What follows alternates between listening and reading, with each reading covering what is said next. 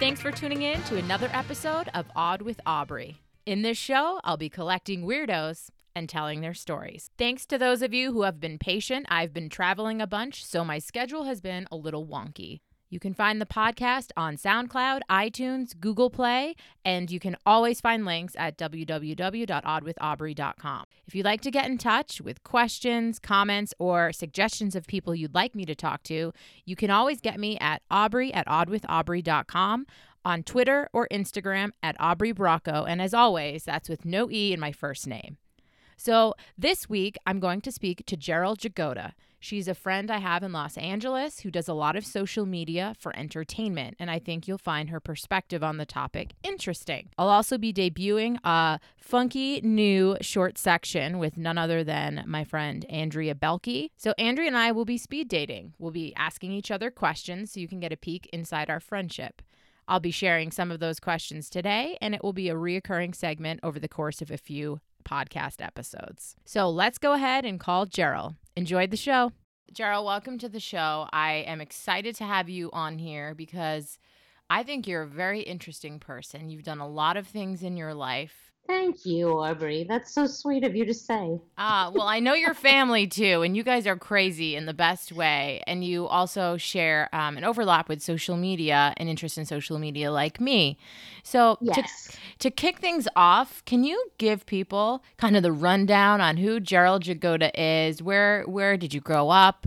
What kind of person are you? Where do you live now? Well, I am a transplanted New Yorker. I live in Los Angeles and I was born on Long Island, which I know you can probably hear in my accent.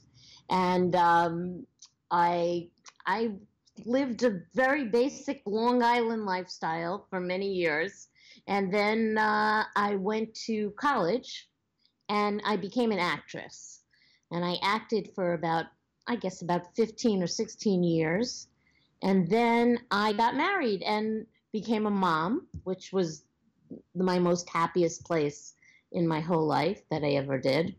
And uh, then I went on to get divorced. And when I got divorced, I needed to figure out a way to stay home with my kids.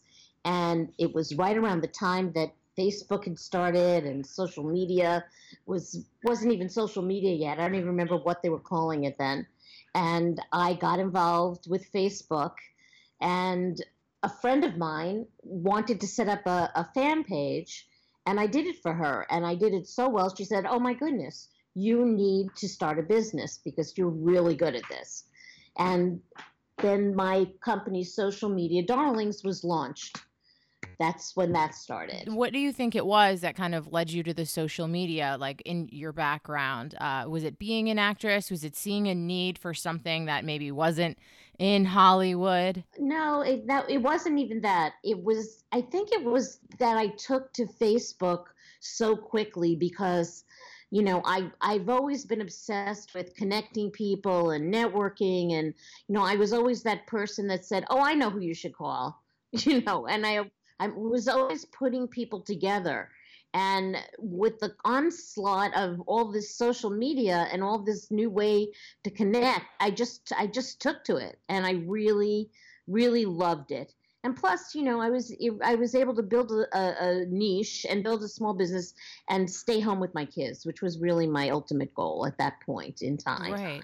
So there really is like a lot of flexibility that goes along with social media. Well, there's flexibility, but you know, back when I was doing it, not all companies had social media departments like they do now.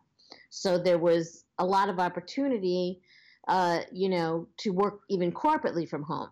As you know, that changed, you know, drastically over the last 10 years. Now there's not a you know, if, if you have a business that doesn't have a, a social media connection, you know you're left in the dust it, it's it, it's absolutely yeah, true. it has you can't not do it. And and a lot of companies when i started went kicking and screaming and didn't really get it.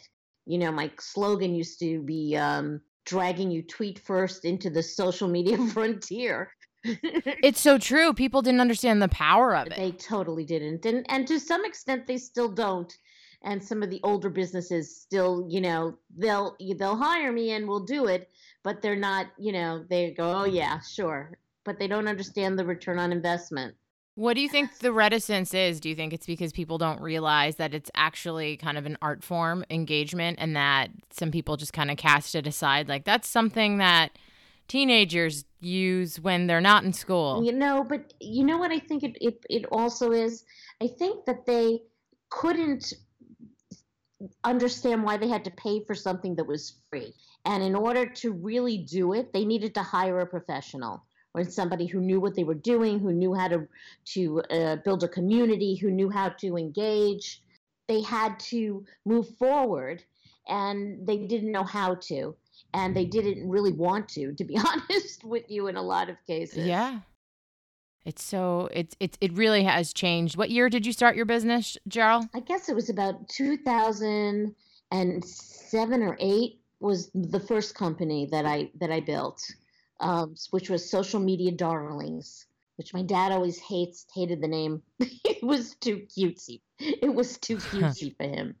But oh, I like it. Though. I got a lot of business that way, so that worked. Can you talk about? Um, I know you might not be able to talk about specifics, but your range of clients. It just strikes me the kinds of things that you tackle. Uh, a lot of things that are very much in the entertainment business, and then other projects on the side. Any any interesting stories from any of your time working in social media that you could share? Um, you know, before I came into doing what I'm now, which is social media management and, and crowdfunding also, which has taken me in a, a completely different direction. I, I spent yes. a lot of time building my my circle of influencers and um, I was I fell into an incredible group that call themselves the Twitterati. And uh, yes, and we, as a group, we did a lot of really exciting things. We worked with Vanity Fair and and uh, tweeted uh, the Emmys and the Oscars. Uh, we went to Vegas and tweeted the Billboard Awards one year. I mean, we did a lot of really, really fun and interesting things. How do I say this? It's not sustainable you know it, i mean the the contacts i've made will are fabulous and i still use them to today but there wasn't um, a living in that so to speak no it was probably more fun to be doing like the live yeah. stuff yes but then that you know it took me in a completely other direction when i got i got asked to join um, my current partner gretchen landau on a crowd fund uh, for a fabulous film that hopefully will be out next year called feminists what were they thinking and it was my Oh, and it was my first crowd fund. Um, and Gretchen had done one before, and we really were flying by the seat of our pants. But what we really were able to do is find a way to a, a formula to use social media and put it to the crowd fund and use that in order to make the crowd fund a success. And right around that time, people were getting it that you couldn't really do a crowd fund without social media.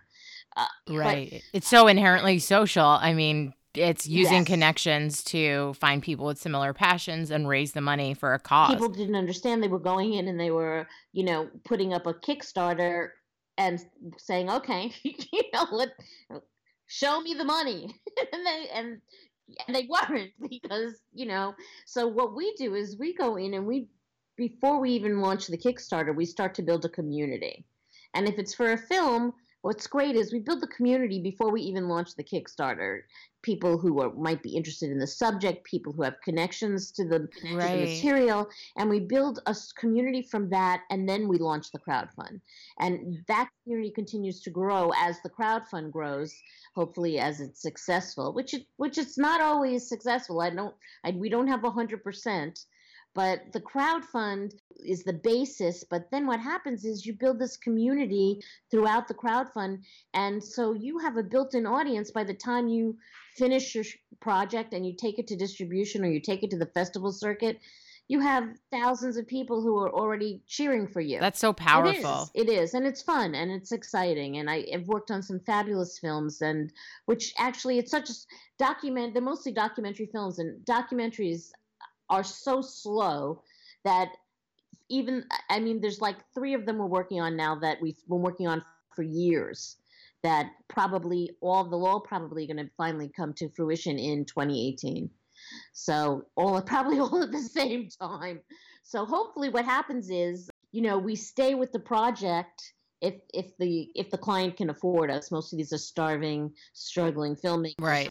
We stay with the project and kind of manage the social media, and then they they bump us up or you know rehire us again when they go into full distribution mode or festival mode. I I am really enjoying it, and I I love that part of it. And you you really like the content of the film you're working on right now. But that happens to be really key to it because if I'm not passionate if we're not passionate about the subject matter, it's really hard to keep up the energy of the crowd fund. It's very, very right exciting, but it's grueling. It's a grueling, grueling thing. So if you're not really into the subject matter, it makes it a zillion times harder. Now, can you talk about the subject matter just a little bit more on this particular project? Because I think it's particularly interesting with everything going on in our country. Okay, this feminist, you mean feminists, what were they thinking? Yeah. It's an incredible film. It's a documentary based on a book of photographs taken by Cynthia McAdams. There you go. And Cynthia took these pictures back in the 1970s. She she she wanted to see with the onslaught of the women's movement if women's faces were changing.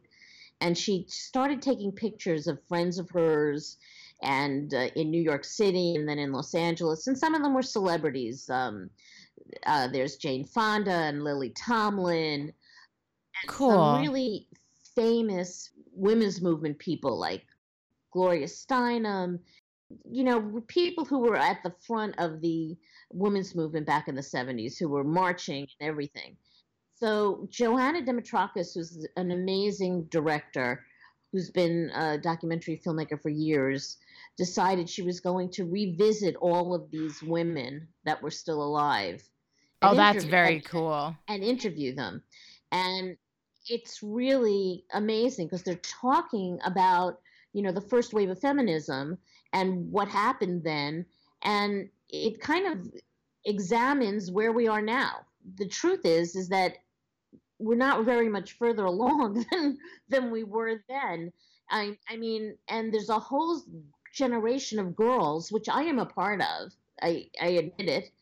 In the middle there, who thought it was done. We, you know, you know, we thought we were past it. It was taken care of. You know, we went out into the workforce and, you know, it wasn't Mad Men anymore. It was, you know, people were hiring women, but we didn't realize how unfair everything still was and it still is to this day. So this this kind of uh, examines the next few waves and and gives a peek into what the fourth wave might actually look like. The history of stuff. Yeah, yeah, and it talks about the history of of of the whole movement, and then it talks to people about you know where where we are and what we need to do. So it's a very very interesting film, and and Lily Tomlin is just a amazing in it to listen to her talk. And Jane Fonda too, who, you know, Jane Fonda's been through literally the war.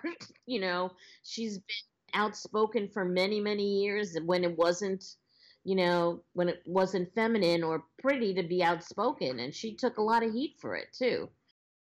I love it. I think it's so important the history. You need to know where you've been to know where you're going. I love things like that. for the younger women also to know this history because without a film films like this that how are they ever going to know what really transpired and what really happened yeah it's so true and i think that's something that you have a very cool kind of niche in that and I'm not, I'm saying this out of love. You are definitely a little bit in an older demographic than a lot of the people that take social media as a career and that is true. That is true. It is true, but uh, you have a lot of life experience to kind of bring to it and I think in the kind of work and the projects that you work on, you kind of show how social media is imperative for everyone because this is the kind of world in which we all communicate now. Yes, but isn't that funny that that's you know that people you know i mean I, i'm not insulted by you saying that it's absolutely true and actually when i was interviewing for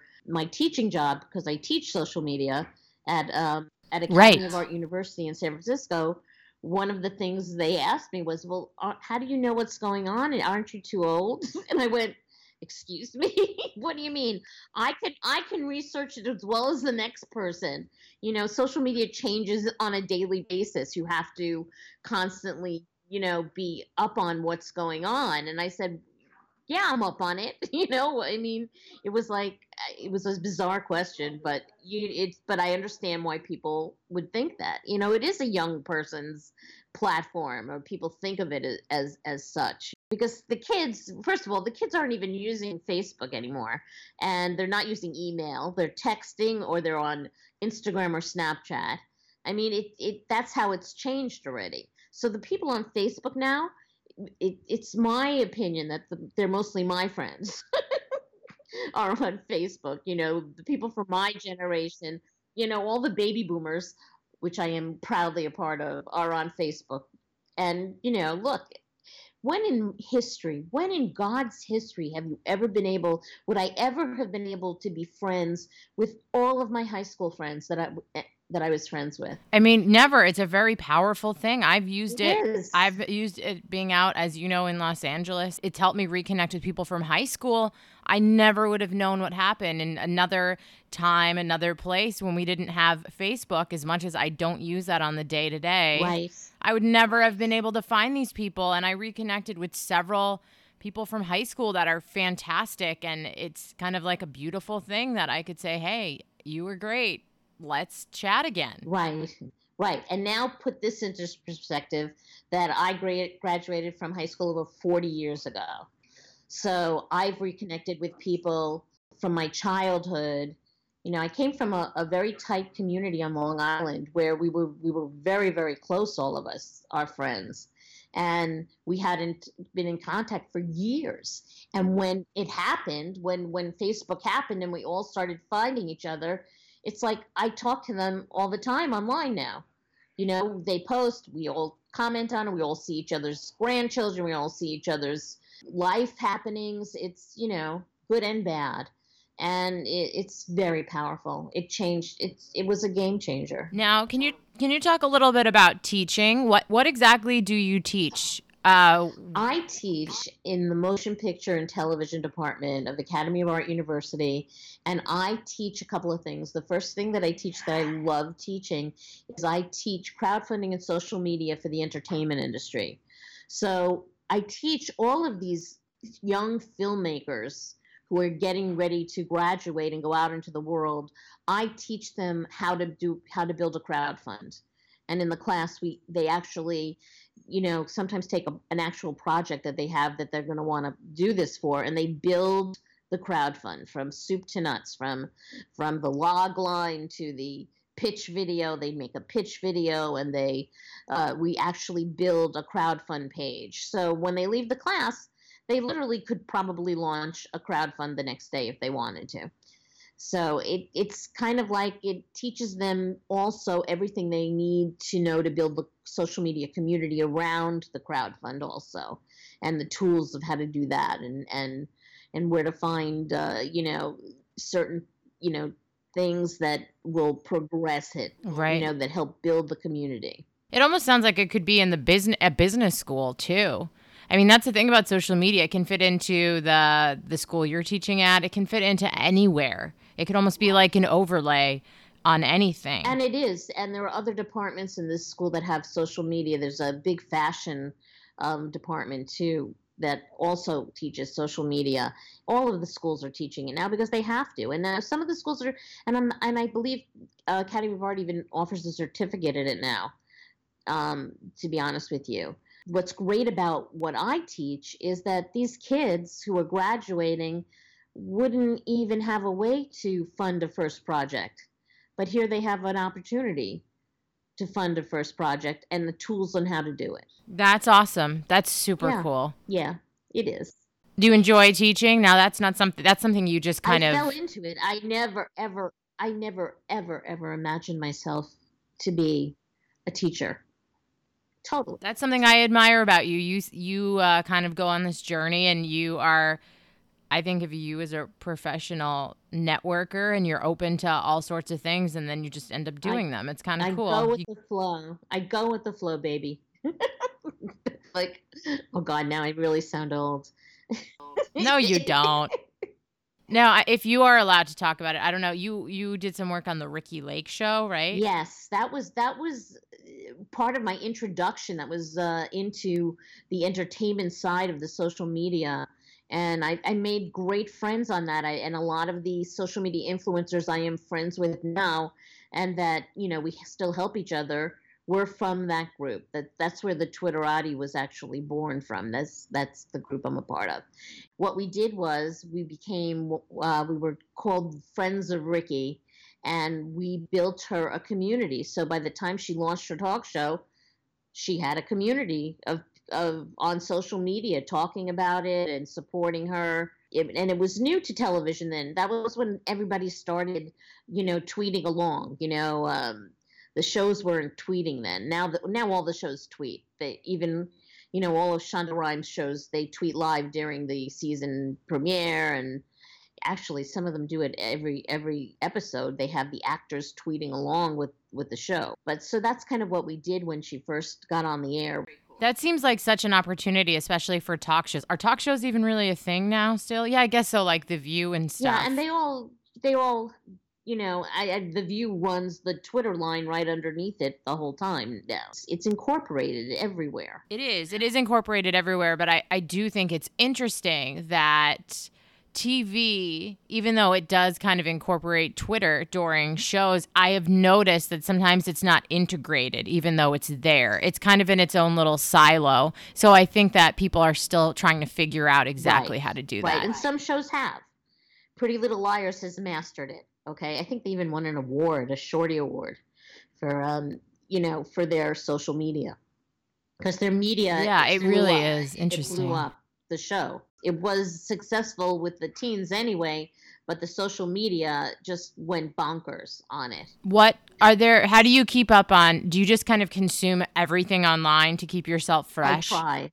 I try. It's not easy you know, I get blindsided all the time. Facebook makes a change that I didn't even know was coming, you know, and then I have to go in and change all my clients' pages to catch them up. I mean, it's really, really difficult. I have a few people, a few gurus and things that post about it all the time. Social Media Examiner is a great site if you, you know, want to know what's going on.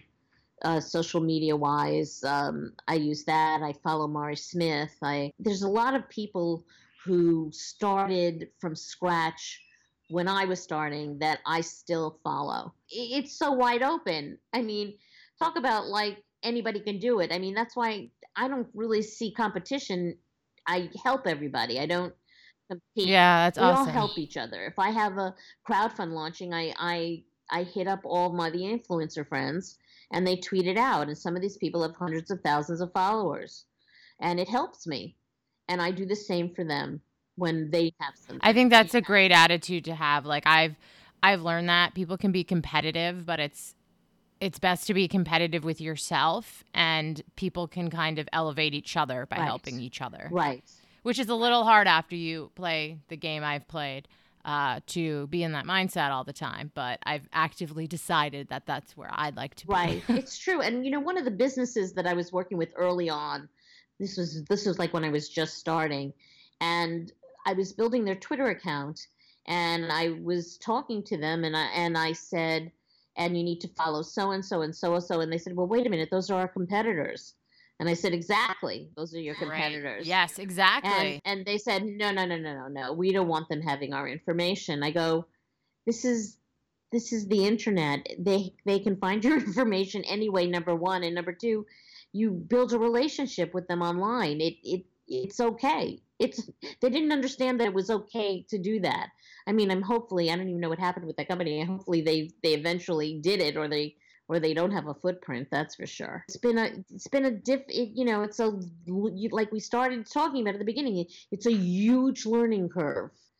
You know, and it's not it's not nothing. It's it's something, and everybody who has any any business or an actor or a filmmaker and you have to put your internet footprint out there because if you don't you're you're sunk even when people apply for jobs the first thing they do now is google you to see what comes up or how fast you come up and if you're a filmmaker and you don't come up and that's silly that's so easily remedied you know, by building a website and putting yourself out there and having a business page and having a Twitter account. All you have to do is have that, then your name will pop up immediately in a Google search. Yeah, it really it all it all kind of pulls everything digitally together.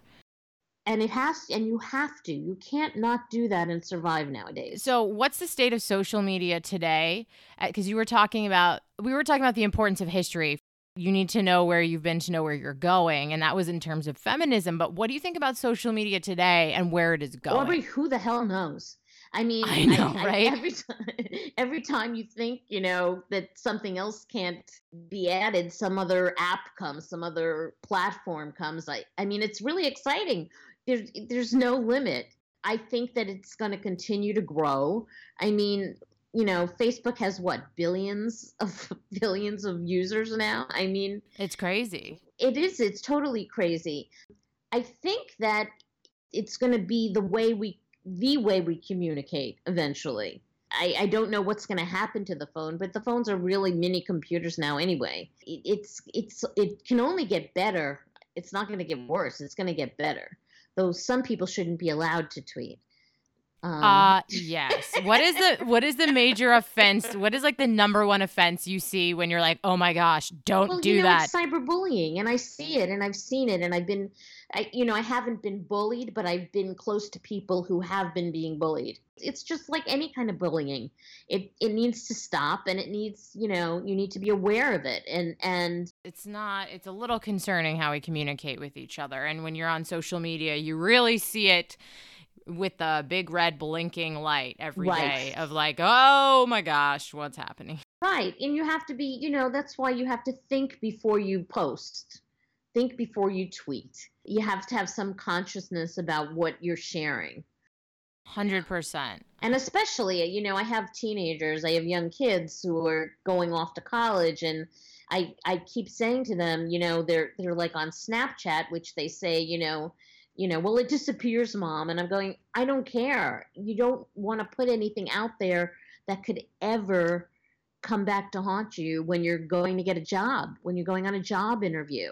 It scares me for kids who don't, whose parents post certain things, and it's like the child has no control over what their mom is posting. It's insane. Yes, well, my boys will tell you they they they argue with me all the time. But I'm sorry if I need to share cute pictures of them anyway. I know, right? you can't help yourself.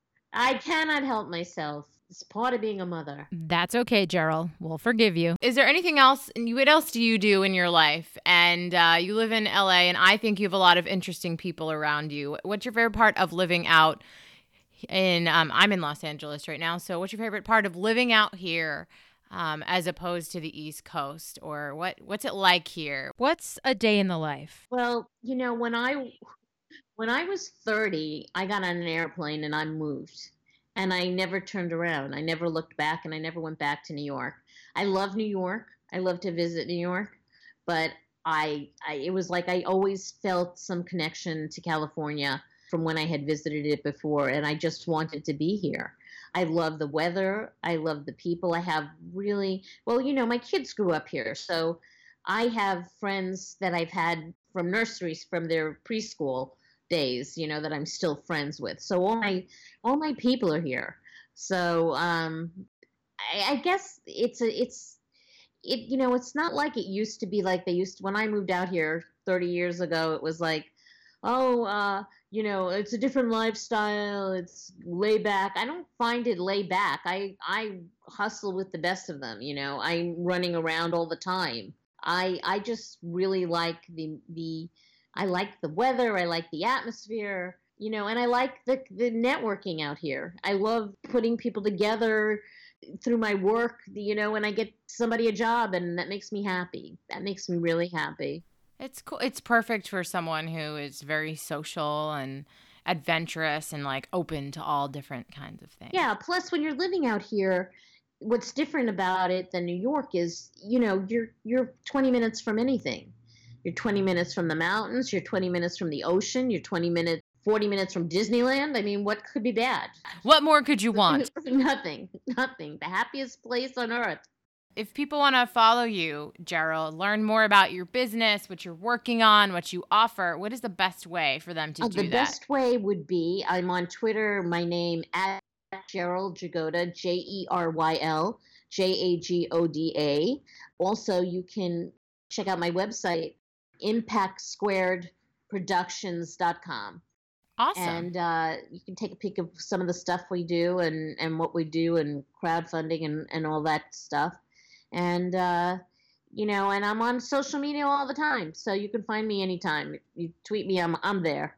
I'm always there. you are someone who offers a perspective on social media that people don't even realize is a need is an art form is also a science and i think you do Right. it well so Thank you, sweetheart. That's so sweet of you.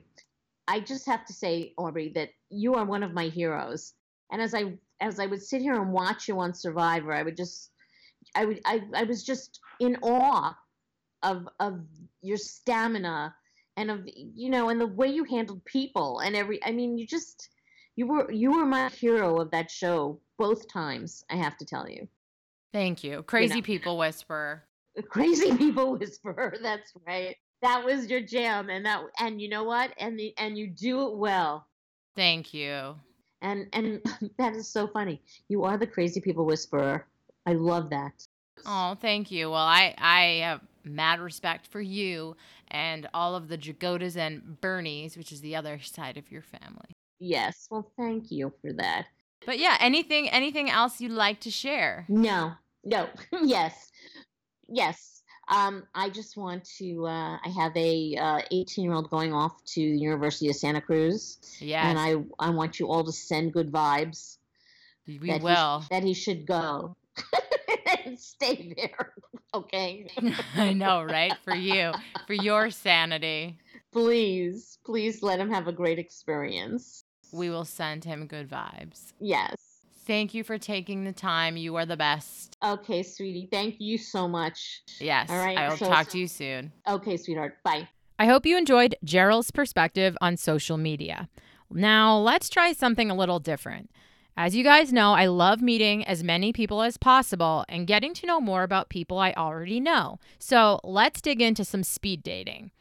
I pulled all these questions from eHarmony, so let's give them a try in getting to know one of my favorites a bit better Andrea Boehlke from Survivor Game Changers.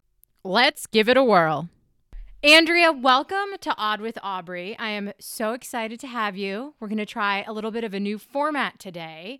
And people may know me as your third showmance on Survivor. So, in honor of that, I thought we'd do some speed dating. Hello. Wow, you just turned down the welcome, Aubrey. Thank you. I did. So, how are you doing, Andrea? How's it going? Uh, things are really well. I mean, obviously, we just went through the whole game changers thing and we talk all the time. I'm kind of coming down from that and just enjoying my summer and not putting too much stress on myself to have extra projects. So, working at people, hanging out in New York City, and things are great. And part of summer is trying to find summer love. So, let's see. Let's see how we do.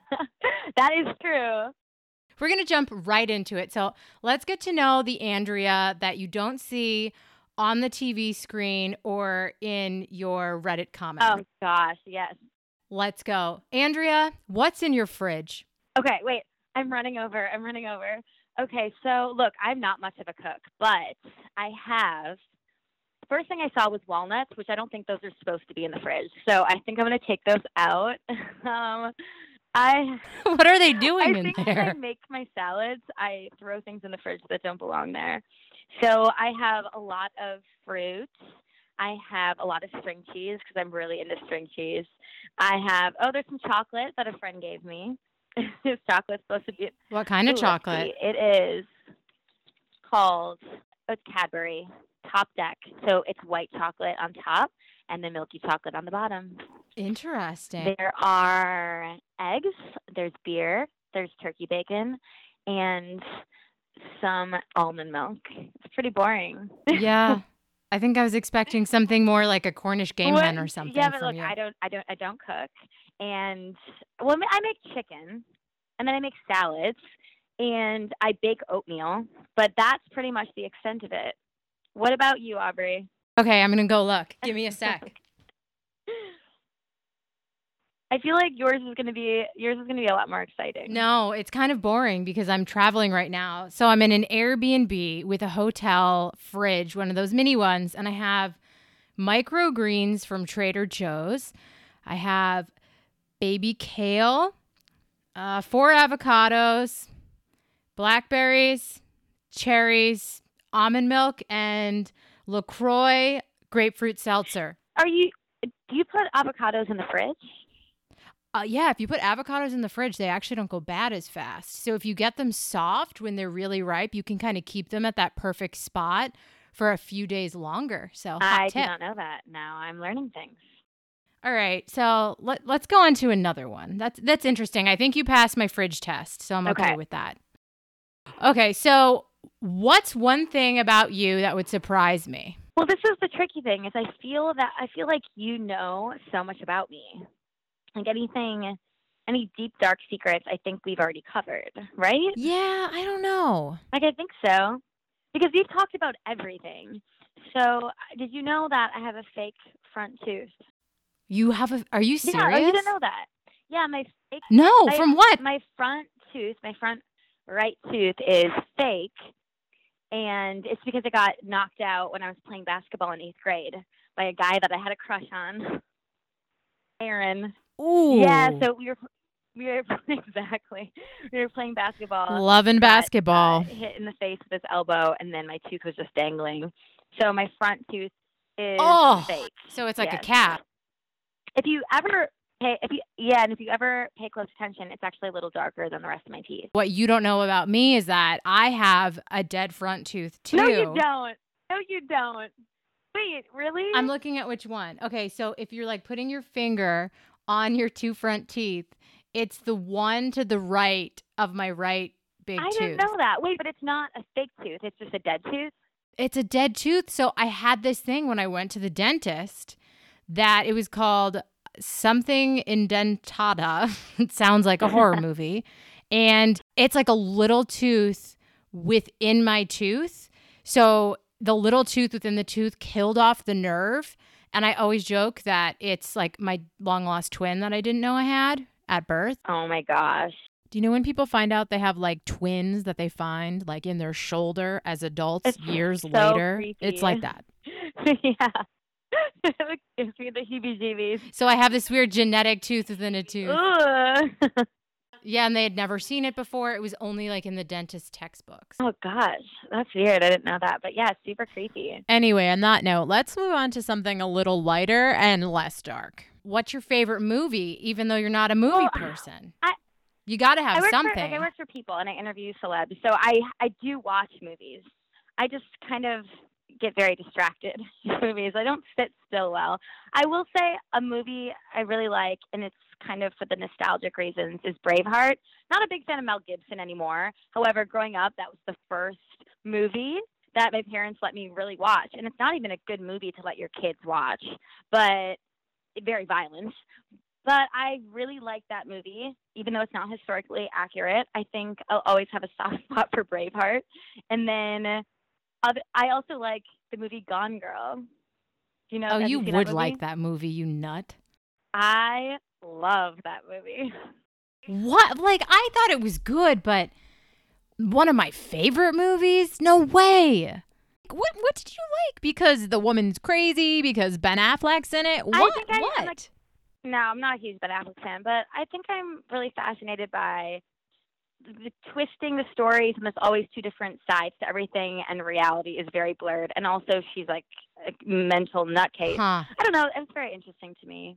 I liked it. So, like, psychological kind of thrillery stuff. Yes, definitely. Totally. What about you? So I've got some. I like a lot of movies that people don't like. I have a soft spot for Waterworld. I have a soft spot for The Fugitive because, like your parents not having a filter with Braveheart, my parents didn't have a filter either. And I saw The Fugitive in the theater, and I lost my tooth. What's with teeth in this? Podcast? I don't know.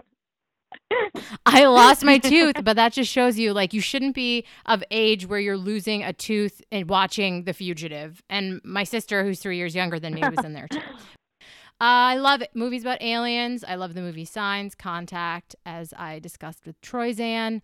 And then I love movies where nothing happens in that it's a lot of character development, but there's no kind of net change or something super drastic doesn't happen, but it's a peek into a character's journey. Uh, there's a movie called Meek's Cutoff with Michelle Williams, Paul Dano, and Zoe Kazan, and it's about people on the Oregon Trail looking for water. And it's just like how they got through this hard situation. Oh, yeah. Andrea, do you have any nicknames? And if you do, where do they come from? So, uh, when I was younger, my parents called me Fruit Loops when I was really little because I ate a lot of Fruit Loops. That is a And great nickname. In high school, in high school, my nickname was get ready for it, Barbie.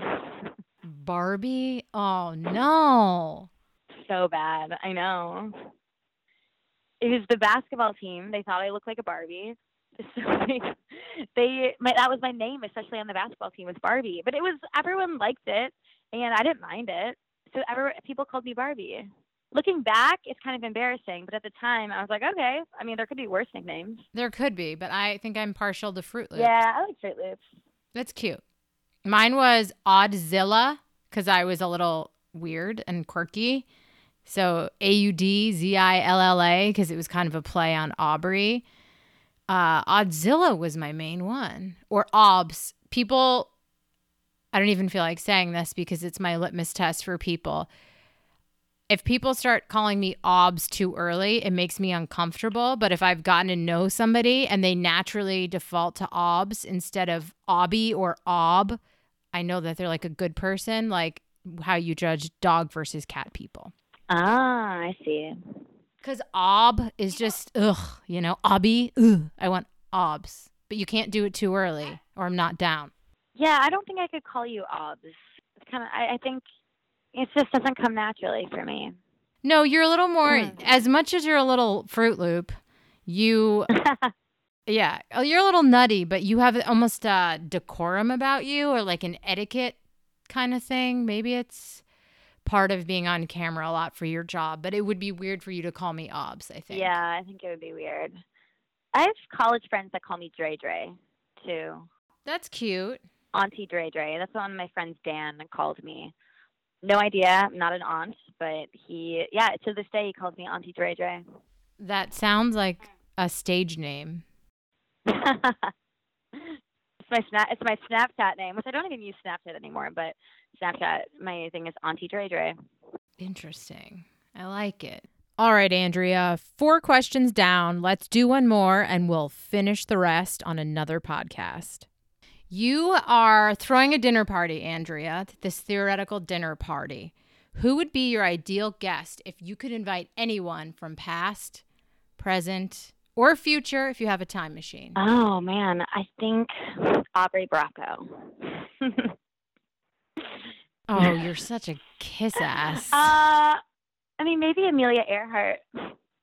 I love her. oh, that's a good Yeah. one. Just bring Am- Amelia. I played her in the school play. You did?